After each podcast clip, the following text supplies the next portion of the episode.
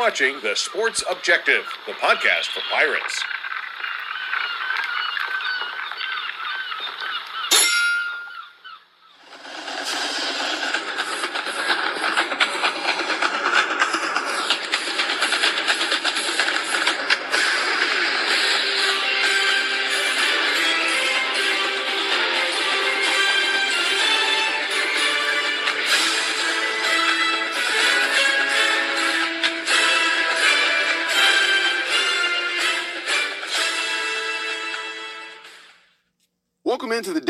Episode of The Coach's Kid on the Sports Objective Podcast channel. Join me, Bubba Rosenbaum, and Kyle Barber on Monday nights at 6 o'clock as we'll have a conversation with a coach's kid. When you're a coach's kid, there are definitely many unique opportunities as well as plenty of challenges that come with that lifestyle. It is often a transient one. You're in the public spotlight where your parent is often subjected to unfair criticism, and many consider it to be just a game. But for the coach's kid and their families, make no mistake about it, it is a way of life. With each passing year, there is more money involved, and consequently, the pressure to win now is greater than ever before, particularly in certain sports at certain places, be it the high school, college, or professional level. Before we bring in our initial guest, I'd like to welcome in my co host, Kyle Barber. Kyle, how are you this evening? Doing well. Uh, debut episode of this. Um, excited about it and excited to have our uh, our first guest uh, starting off in a big way. Yeah, no doubt. Um, you know, one of the best college football coaches ever, undoubtedly Bobby Bowden. Nearly 360 wins, 357, I believe, to be exact. Uh, many of those coming at Florida State, and right now, very excited to be joined by one of his sons, Tommy. Uh, appreciate you can join us, Coach Bowden. Well, glad to be on yours. And this is your initial show. We've had a podcast for um, five and a half years or so now, but uh, th- this this show specifically, the coach's kid, it is the okay. debut episode. Episode, yes, sir. Well, you picked a kid from the winningest family in probably college, maybe coaching all. I think my father had 357. Terry had about 100, got about 150 and still going. I think I had 90. So 600 wins in the coach's kids family, which is probably, I don't know if it'll ever be matched. No doubt. Um, you know, unbelievable the, that Bowden name and um, what it's meant to the college football world. Uh, so I'd, I'd say you know take us back there early in your childhood. I know your dad had played at Howard, um, and then I think what initially um, before he and your mom Ann got married, what he had accepted a scholarship to play for the University of Alabama. Is that correct? They, yeah, and they were married when he went down there. They eloped and got secretly married, came back. He lived with his parents, she lived with her parents, and you know it's hard to keep stuff like that quiet. so people finally find out. I think Bear Bryant had a policy, or Alabama had a policy you couldn't be married. So he went to uh, uh, back to Howard, which is now Samford, and uh, finished his career, and then really just about started his coaching career there. Yeah, no doubt. Um, so, what are some of your earliest memories of your of your dad uh, during those years? Um, I, I, would imagine prob- probably it came at what what is now Samford uh, in at Howard College. Yeah, yeah, those were my earliest remember memories of him being a coach. You know, us kids, we down the end zone. I remember playing during the game. They had a hill we used to play on and slide on, and I remember making some trips with him on a bus, and uh, we would sleep up in that luggage, luggage rack. You know, they get that place, got the place up above the seat where you put your luggage.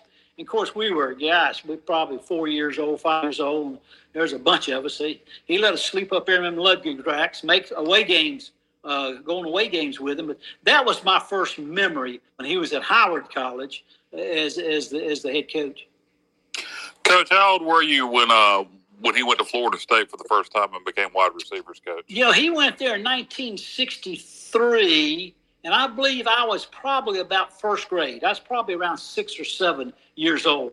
And uh, stayed there three. He ended up staying three years before he went. A guy named Bill Peterson was the head coach, but he coached quarterbacks and receivers back in, I think, 63, uh, 64, in 1965 before he went to West Virginia in 1966. Now, his first tenure at Florida State, obviously Florida State wasn't what they were going to become, but it was obviously a step up from from Samford. Um, as a small child, elementary school, did, did, you did you realize that at the time that he, he was coaching at a bigger school?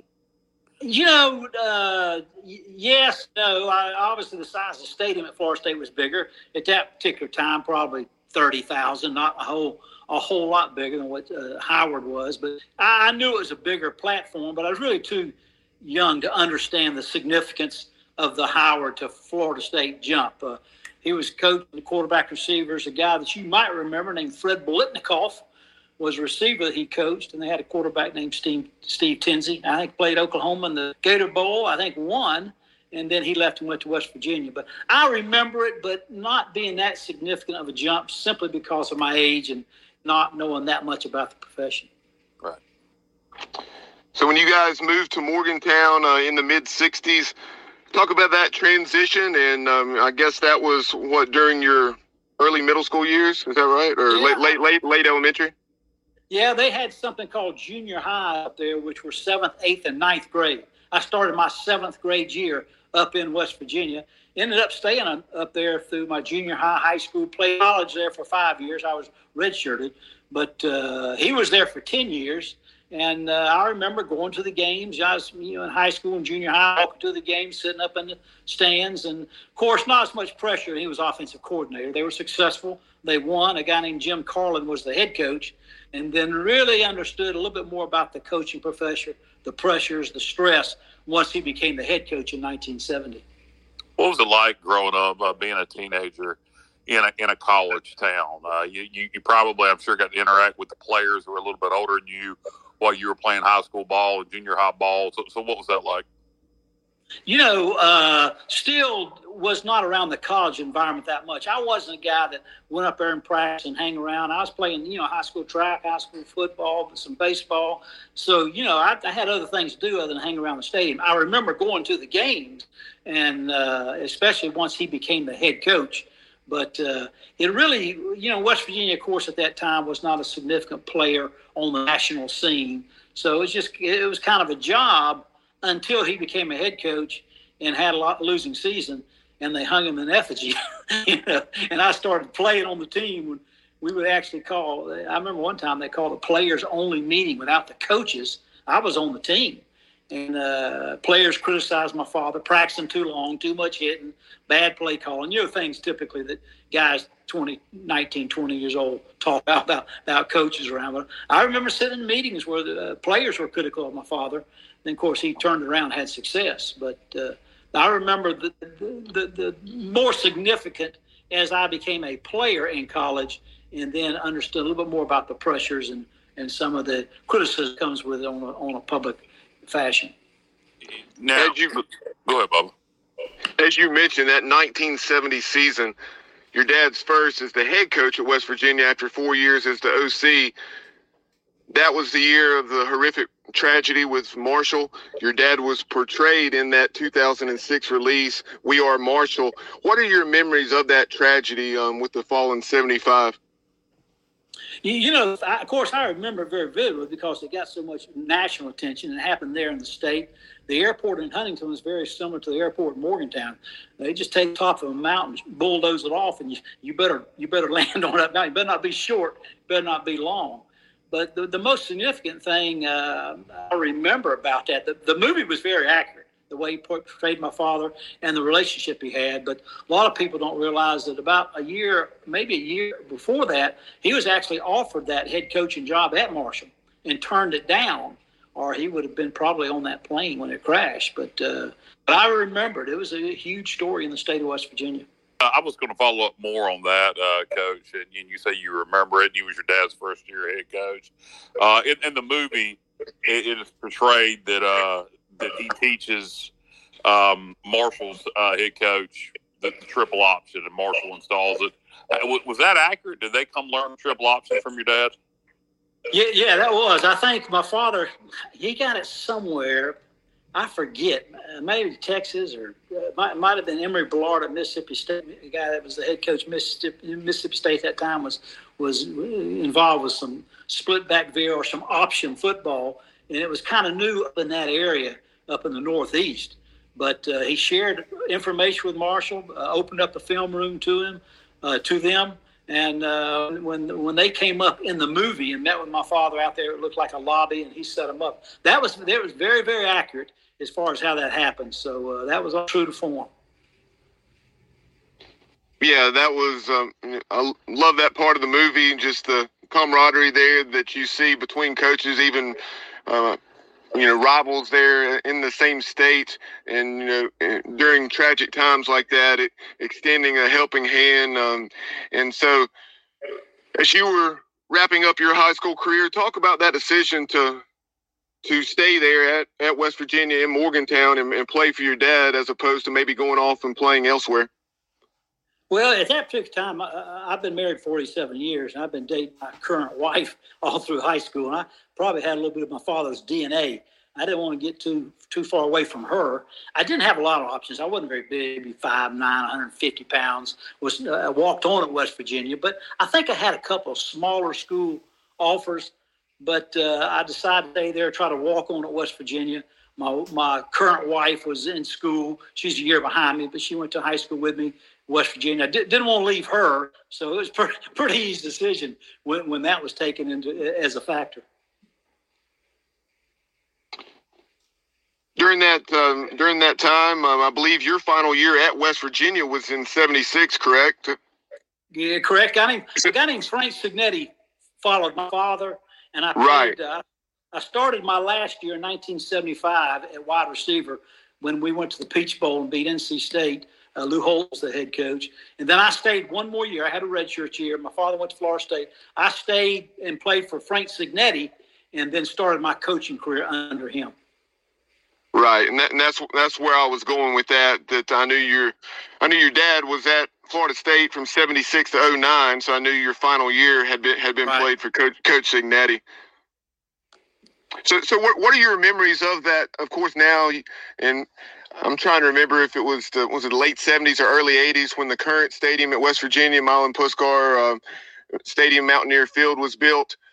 Um, but what are your memories of that old stadium? Oh, it's just a uh, great place to play. Horseshoe Stadium. I think it's seated maybe thirty-five thousand. the thing I remember about it is the fans were right on top of you. Uh, there might have been 10 yards between the first row of bleachers. We had a little bit of wall, and then then the playing field. I can remember being on the sideline, my father being right there. I mean, just right in front of you, and man's right behind you, uh, and, right and right on top of you. Fortunately, when I played, we had a lot of success, so there, it, it was a very pleasant experience because we had success uh, the year that I started anyway. Now, the year before, 1974, is the year they they tried to run him off, and he he, they, he about got fired. But 75 was a, a, great experience. The fans, the biggest thing is the fans were right on top of you. It was down by the river, uh, very scenic. You can kind of overlook Monongahela River, and uh, very rabid fans. Uh, they weren't burning couches back then, but uh, it was still a very enthusiastic crowd. Coach, I wanted to go backwards a little bit, um, and then we'll move back forward. But just briefly, we, we, we skipped over your childhood kind of fast. Um, so just just generic question here for you. Just just kind of talk about what your dad was like as you were growing up as a small child. You know, say the ages between five and fifteen. You know, the, the, those those you know adolescent years. What was your dad like? What was it like having him as a father? And that's a very broad based question. Uh, what was his temperament like? What did he expect out of you as a student, et cetera? All, all that kind of stuff. Well, you know, I, I have five siblings. My, my my father and mother had six children in 10 years. So they're all packed in there pretty tight. Girls fur, girl, girls on the ends and the four boys in the middle. And my father being a head coach at such a young age, we didn't see him very much. My mother was disciplinarian, and she pretty much raised all six of us. The, the, the, the profession just demands so much from a time standpoint. You, you don't have much family time. And he didn't spend a lot of time with us, but uh, the time that he did was was surely quality time. Uh, uh, being a Christian myself, he was a, he's a very godly was a very godly man, and uh, that's one of the things I learned as a player. You know, I and uh, I probably I coached with him about four years, played for him, and I can't ever. Uh, well, I, I remember he cussed about five times, and I can remember the situations. It was such a few times. So, with football being such a very emotional, enthusiastic, uh, enthu- uh, uh, very intense sport, a lot of coaches, you know, their language gets carried away. But the things I remember, uh, uh, him as a, a, coach, when I was a player and as a young coach, when I would come home from high school and they would either lose or win, it was very balanced uh, personality, very balanced demeanor. A lot of that was his faith. football is so demanding uh, he always felt, and I felt, that you needed some kind of stability. The ups and downs of football, the public criticism, the stress, the pressure, the anxiety. You needed some kind of uh, grounding, some kind of stability, some kind of central uh, uh, figure in your life. And for us, that was a relationship with Jesus Christ. That's one of the things I learned. You can win in this profession and be a, a strong Christian his Florida State teams were just cold blooded, knocked down. They, they would just they would kill you. And uh, a lot of I'd like to say my father's my father's teams played from the Old Testament, but he lived from the he lived love, grace, mercy, forgiveness from the New Testament. When he played, when he coached, it was old. It was Old Testament. and uh, but that's probably one of the biggest things I learned. It really helped me going into coaching. Hey, you can win and still uh, have a strong Christian faith and demeanor uh, about you about you on the sidelines and how you handle your team, practice, and you get, you can get kind of mad at them, but you there, there's a way to do it. You mentioned your, your father's faith and, and him being a very even keeled man most of the time, and uh, you, one thing Bubba mentioned the other day as we were prepared for the show is he remembered watching uh, the, the, the Bobby Bowden coaches show or the Florida State coaches show, whatever it was called at the time, and uh, Coach uh, Coach Bowden would always say things like, uh, you know, he would reference a player and then reference his mama making the best, you know, pot roast or apple pie or, or whatever. and uh, just, just talk about talk about that. I, you know, him being able to remember his parents and what you know what, what mama made and and was that one of his you know particularly back then when things were a lot simpler was the kind of man he was was that the biggest thing that was able to get him in recruits houses before he started winning at a high level yeah, I think it was. He, he's, you know, what you with him, what you see is what you get. And uh, he was very personable when he went into homes recruiting, and he realized, like a lot of coaches do, most coaches do, uh, to sign a scholarship, one of the one of the uh, parents have to sign. And uh, there's so many single parent homes and, and, young men raised by their mother.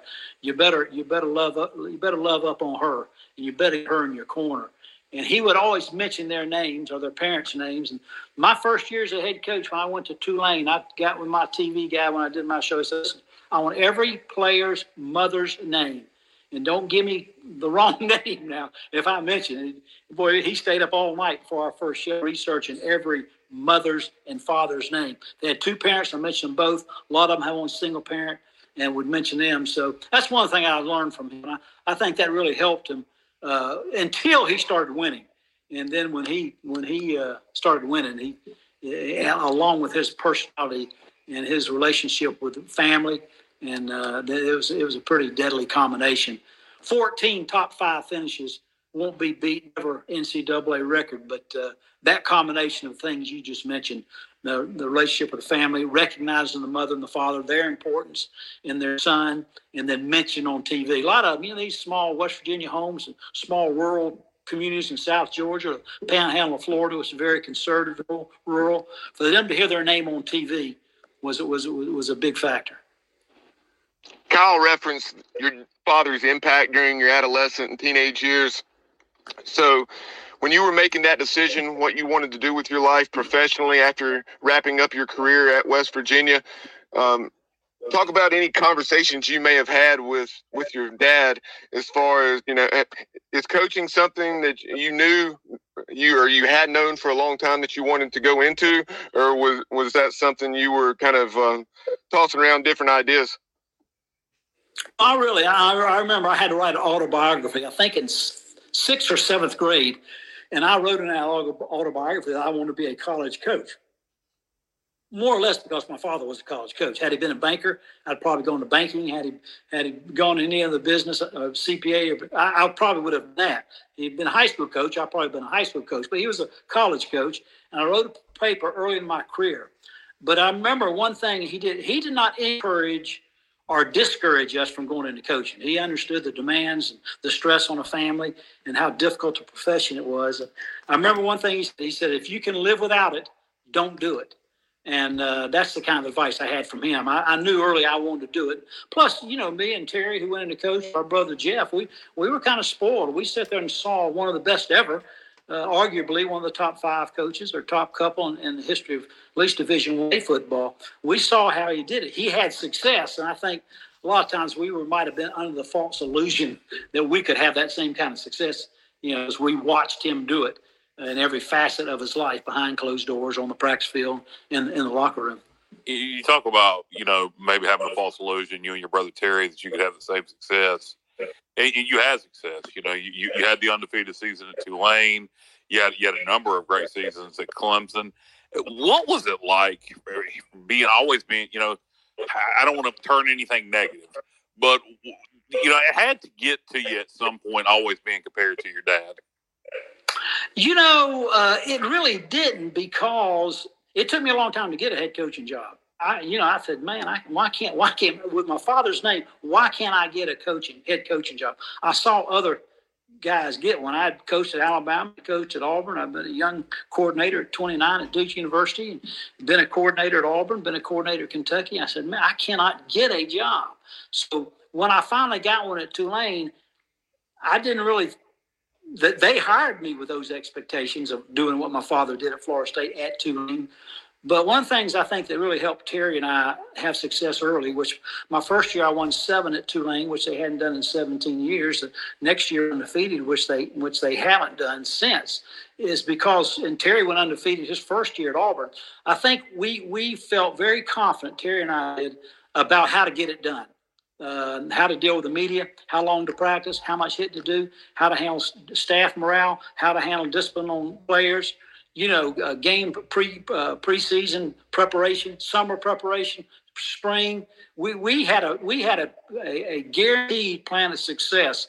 So, and then Terry had success early, and so did I. So there wasn't like any kind of pressure. Hey, you know, we had four or five losing seasons in a row. So hey, we hired you to be like your father you know, Terry and I both went undefeated before my father did. As far as uh, a, a, the the he went undefeated in 1980, but he lost the bowl game. Terry went 11 0. I went 11, 11 12 0 uh, in winning the bowl game. So really, we had success early in our career. So that pressure that you just mentioned really uh, wasn't a factor. Then, then when we got to playing, when I got to play my father, it brought a different kind of pressure. But uh, there really wasn't that kind of pressure when we went into coaching. Then Terry and I both had success early, so that kind of eliminated that comparison. Coach, I'm going by this off memory. I don't have this in my show notes. Uh, your Tulane team that went uh, 12 and 0. It was uh, BYU in the Liberty Bowl that year. Is that right? BYU in the Liberty Bowl beat them pretty significantly, and uh, but uh, we ran the table undefeated. Terry ran the table undefeated. My father went undefeated in 80 and lost the bowl game. He didn't go undefeated until uh, I, I want to say 90, 1999. Uh, his, his, I think that's the one where he, he went number one from straight from first week to all the way through. Yes, sir. Beat uh, Michael Vick and Virginia Tech for the national championship. Uh, I, I was I'm on. I, if Bub, Bub, is there anything you want to you want to get in before we get into the Bowden Bowl? Um, I just kind of I was going to talk about that stretch um, and it kind of overlaps that, but then, then you can dive into the, the Bowden Bowl, Kyle. But uh, the stretch there from the late 80s, early 90s, um, 14 consecutive years where Florida State was ranked in the top five. Just what an unbelievable run. You know, Bub, it was really top four when you get it. I'm going to ask you and Kyle a little trivia question right here. Right now, Father had 14. Who is second behind him? There's three teams tied with seven, seven four, top five finish. You know who they are? Three teams. Um, I would say one that would immediately come to mind, uh, just kind of from that same era. Um, well, you know, I would, I, I, would guess, any, I would guess. T- I'm sorry. Go ahead. It can be any time, you know, in the history. Right. Oh yeah. Yes, sir. Yes, sir. I know you. Ta- I know you weren't. Uh, but I would say just this guy so happened to be uh, rolling during those years out at Nebraska. Tom Osborne. Nope, that's not nope. one. Nope. Kyle, you got a guess? Oh man! Uh, so what was what was the exact trivia question again? I'm sorry. Top top five. Father has he has 14 top five or really top four finishes.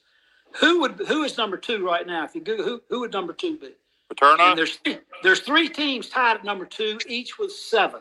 Okay, Penn State and Joe Paterno. Joe, Joe, no, Penn State is not one. Okay. Um, uh, Bama. Uh, no. Wow. no, Okay, I have, here they I have here they are. another one. In, I have another one in mind, but it may. Um, I'm not sure if he was there seven years because he moved on to the NFL. But Jimmy Johnson in Miami. No, but Miami is the one of the schools. They have four. Okay. He was Okay, so we're Well, I'm asking just talking about- schools, not head coaches. Yeah. Okay. Yeah, yeah, not head coaches. of the school. So he oh, got Mi- yes, Mi- Mi- Miami.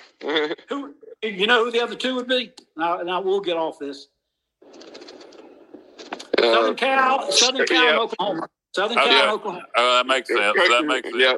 We would have. Yeah, once once you drop out of the top five, you got to start over. That's why Alabama, Clemson, you would think would be Yeah. Ohio State.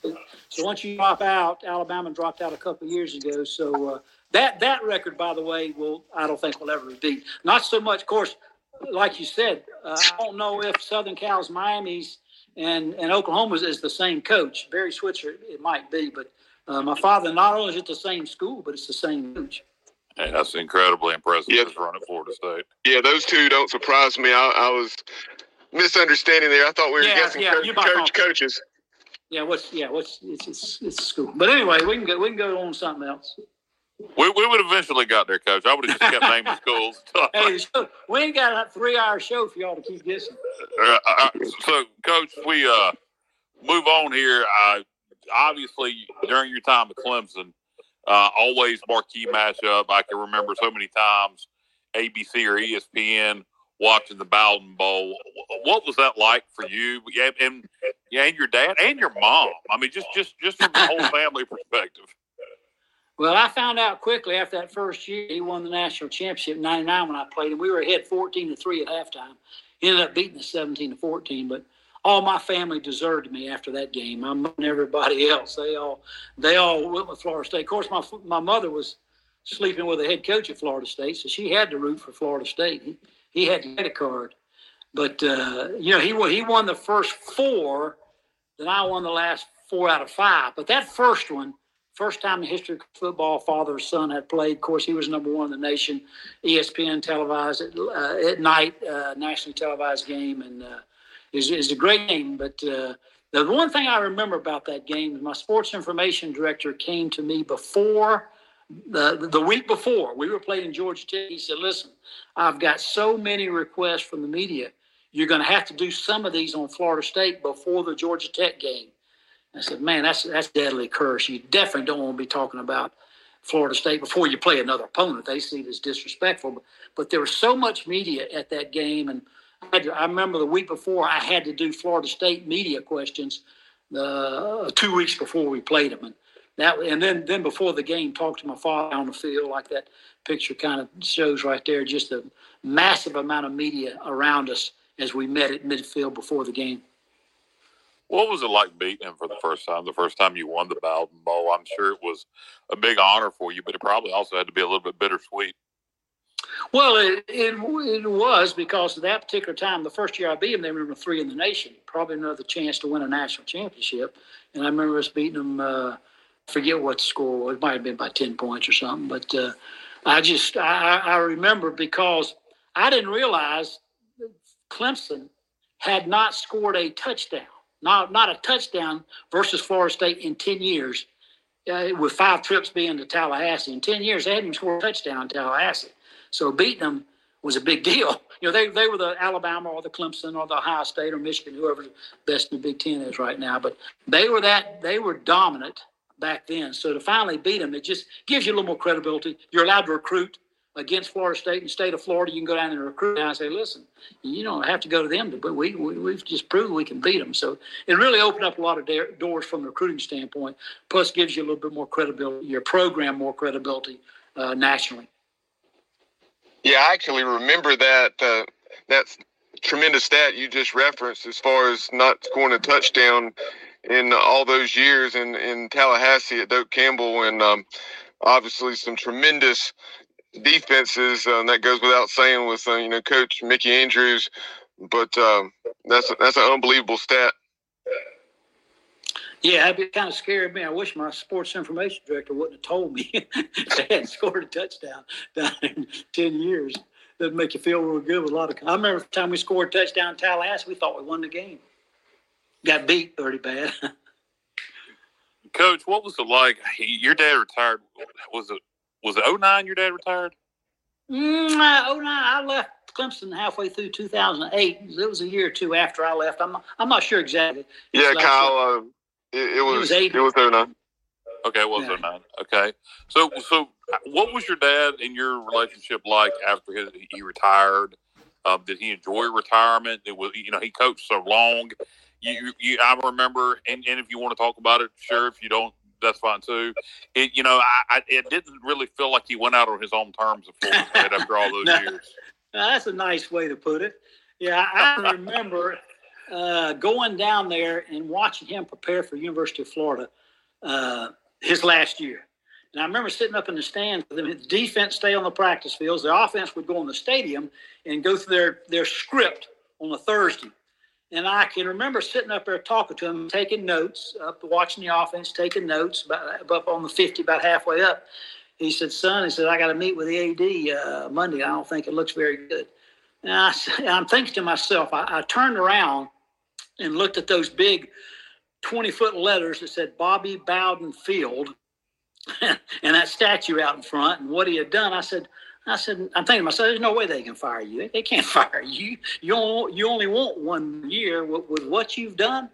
And uh, sure enough, uh, they fired him a couple of days after that. So yeah, it didn't it didn't end the way he wanted. He just wanted one more year, but uh, they uh, they didn't they, they didn't see the see the same value that he did. No, it's ridiculous. I remember it very well, and I think everybody, maybe outside of some Florida State fans and some boosters, felt the same way that it was a, a huge uh, dishonor to your dad and what he had done, building a program not from scratch, but essentially from scratch, and certainly turning them into a national power that they were not before he got there, and not letting the man go out on his own terms, giving him one more year, a farewell tour, if you will, was just ridiculous. But and, and Kyle, very quickly on that note, uh, while you're talking about what was built there in Tallahassee, you look at the evolution of that stadium, Doak Campbell Stadium, um, when East Carolina played there in the early '80s, and, and what it became uh, with the the being bricked in. I mean, it's unbelievable. For, for, from uh, ha- having exposed beams, uh, much like uh, Dowdy Ficklen. it's the largest brick it's the largest bricked structure in the state of Florida, I believe. So, Coach, talk about your dad. Uh, you know, post Florida State retirement. Obviously, he had tons of grandkids by that point. I think twenty grandkids, if I'm not mistaken. You tell me. yeah, I think maybe twenty grandkids. He might have had 11, 12 great grandkids, and uh, he didn't know names, but he played with them. Play, you know, we'd have big family vacation. He played with each one about ten seconds and go get another one, go get another one, go get another one. Kept him pretty tied up. You know, he's a big golfer. He loved golfer. Probably played uh, 36 holes a day up until he was probably in his early 80s. Then he went to 18 a day up until he was 88. But he's a big golfer. I remember playing a lot of golf with him once he got out of coaching. And he lived on the golf course in Tallahassee. Uh, he always had to be doing something. He'd, he'd take that little golf cart he had and go out there and chip and putt and go up to the country club, go down there and chip and just chip and putt, always doing something. But he loved, he didn't like golf. He loved to golf, and actually spent a lot of a lot of his time afterwards uh, playing. A lot. Then he's a, does a lot of Christian coaches. There, there, there is not a coach alive, any sport, male or female, of his statue. Now I'm talking about his statue that has done more Christian. I'm gonna call it Christian. It's not, you know, we're, we're Christians. We're not any other religion. But uh, there's no coach alive that's done more Christian speaking. He really felt like he was called to do that. So he really, he and I did a lot of speaking together, which was a great pleasure and joy for me. We did a lot of speaking together and traveled together once he got through with coaching. Playing golf and doing speaking. There's not a church in the panhandle Florida, state of Florida, Alabama, Georgia he probably hadn't spoke to. Uh, but that's that's what I remember once he got through uh, coaching. So it sounds like to me, just just from doing this interview with you, that I'm sure you took a lot from your dad. But it sounds like the biggest thing you took from your dad wasn't coaching; it was his faith. Yeah, because if you would have seen any of the uh, the funeral services, they had about five services, but the big one in the convention center when Warrick Dunn and Derrick Brooks and Charlie Ward and Deion Sanders got to speak, it, it wasn't so much boy that great win we had against such and such and this and that. It was all about uh, the character building and his faith, and I thought that was a great uh, legacy to leave for him. But to, to see those guys get those, hear those guys stand up and talk to him more as a a Christian godly influence as opposed to you know coaching. And he was one of those rare guys that, that did them both. He he was a, strong Christian man that won a whole bunch of games, and no, they're they're far and few between. Dabo Swinney, Mark Mark Richt's out of it now, but and there's other Christian coaches. I just don't I don't know them as well as I did back when I was coaching, but uh, he was might, might have been the best ever of that combination obviously, coach, for the majority of your life, you know, uh, I started to ask, you know, some of those major holidays like Thanksgiving and Christmas, um, you were preparing for games, uh, you know, and all that uh, sort of stuff. But um, those, those holidays, uh, once once you and your dad were lo- no longer coaching, you know, what, what's uh, what are some of those major holidays like in, in the Bowden household? And um, obviously, is that you know when I think of when I think of myself um, in some of those major holidays, it always involves football, uh, whether it's talking or and or watching. So, uh, what's a major holiday like uh, in such a household as yours? Well, you know, and, and you you mentioned you you you kind of hit the nail on the head. A lot of people don't realize that. They say, "Well, what were your Thanksgivings and your Christmases alike?" Well, I, I was playing my opponent, was South Carolina, or some kind of rivalry game even I was uh, coaching Alabama. We were playing Auburn. If I was Auburn, we were playing Alabama. My father was playing University of Florida, so we didn't have Thanksgivings together. Christmas, well, if you're not in a bowl in this profession, you'll be fired. I, I was bowl eligible every year I was at Clemson. My father was always in a bowl, so we didn't spend Christmases together. Our big family vacation in July at the beach, we went for one week. We had about, uh, we went for like 51 or 52 straight years down to Panama City Beach, Florida. It went from the, the six his six children to their spouses and grandchildren, great grandchildren grew to about 50. Those were the things that I think most of my family, my nieces and nephews will all remember is those family vacations. It wasn't so much Christmas because I have my grandsons now. They they come to my house for Christmas and and and even when I was starting my family, my kids came to my house as opposed to me going to my father's house late in his career. So we didn't have a lot of Christmases together, a lot of Thanksgivings. Uh, the family vacation we had in July for fifty some years was the biggest uh, gathering of family that we had. It was very uh, uh, influential to a lot of us and family and a lot of my nieces and nephews. Coach, as we start to wrap this up, uh, just if, if you will, if, if there's a quick, funny story about your dad, something that make everybody that might make everybody laugh that comes to mind, what is a what is what is something some people may not know about your dad? Uh, interesting fact. Uh, you know, uh, uh, most people that follow his career know how strong of a Christian he was. You, you know his record. I uh, just going back to that Bowden Bowl just briefly. I, I remember we played nine times, uh, and they were, you know, for two Christian coaches, they were cold-blooded, knockdown, drag out, kicking, fighting, biting, hitting late, cussing. I remember I was very disappointed he couldn't handle his team any better than that. I was surprised that they weren't more disciplined. But uh, I remember after my after losing the first four, my AD called me and said, "Listen," he said, uh, "We hired you to beat Florida State. You can't beat your father. We'll find somebody that can." And that kind of got my attention. So I won the next four out of five and his AD called him and say, "Listen, we hired you to beat Clemson. If you can't beat your son, we'll find somebody that can." So, so uh, the boy they, they fired us both, and that that was the end of that was the end of the Bowden Bowl. Yeah, Yes, former East Carolina head coach Steve Logan says, um, you know, generally speaking, more often than not, uh, football ends badly, and uh, and That's we'll a wrap shame, up. but you're you're right. You know, Joe Paterno, it didn't end the way he wanted. Mack Brown at Texas didn't win the way he wanted. I don't know if Tom Osborne even in the way he wanted Nebraska, but uh, right. Uh, I know that, uh, of course, Urban Meyer, Jacksonville Jaguars didn't. Steve Spurrier coaching the pros, uh, Nick Saban at Miami. You know, it didn't, they, they, they bounced back. But you're right. This profession, you best be prepared to, to handle handle the ups and the downs.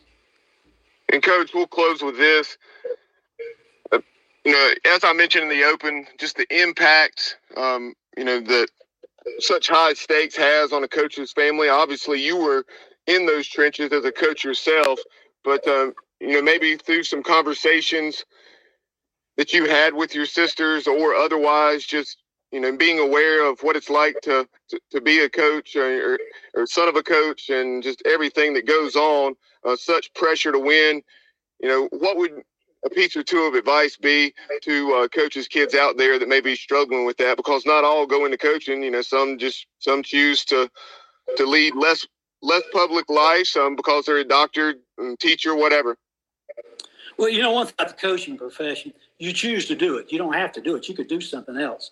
And I think the biggest thing is educating your wife and your children that there's public criticism and be be prepared for it. That's one thing my father uh, handled well. Of course, you know, he didn't get a lot of public criticism because he won so many games. But when he did late late in his career at Florida State and even at West Virginia, when they hung him in effigy in, in 1974, and they voted, I think they, they voted three to two to keep him. The president gave the deciding vote to let him let him stay at West Virginia, and, and he won in 75. But the biggest thing is preparing your family for the public criticism, and it's an education process that I, I witnessed firsthand through my mother and through my siblings with my father. So it was really helpful.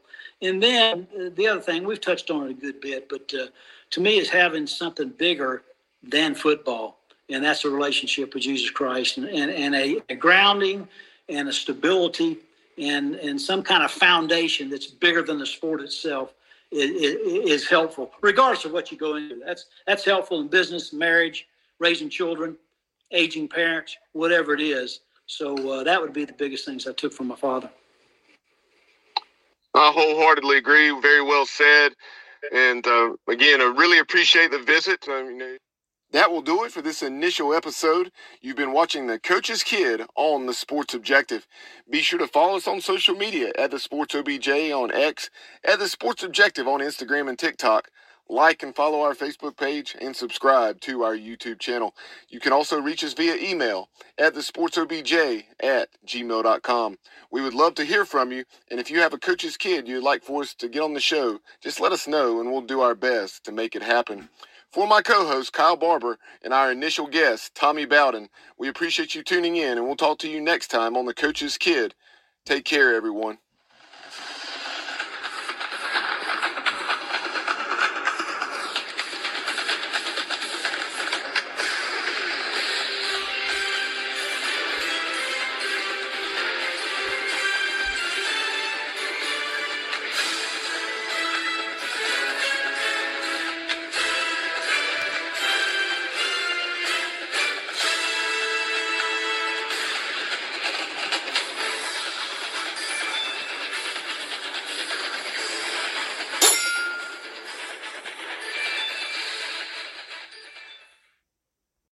Lucky Land slots, you can get lucky just about anywhere. Dearly beloved, we are gathered here today to. Has anyone seen the bride and groom? Sorry, sorry, we're here. We were getting lucky in the limo and we lost track of time. No, Lucky Land Casino, with cash prizes that add up quicker than a guest registry. In that case, I pronounce you lucky. Play for free at LuckyLandSlots.com. Daily bonuses are waiting. No purchase necessary. Void where prohibited by law. 18 plus. Terms and conditions apply. See website for details.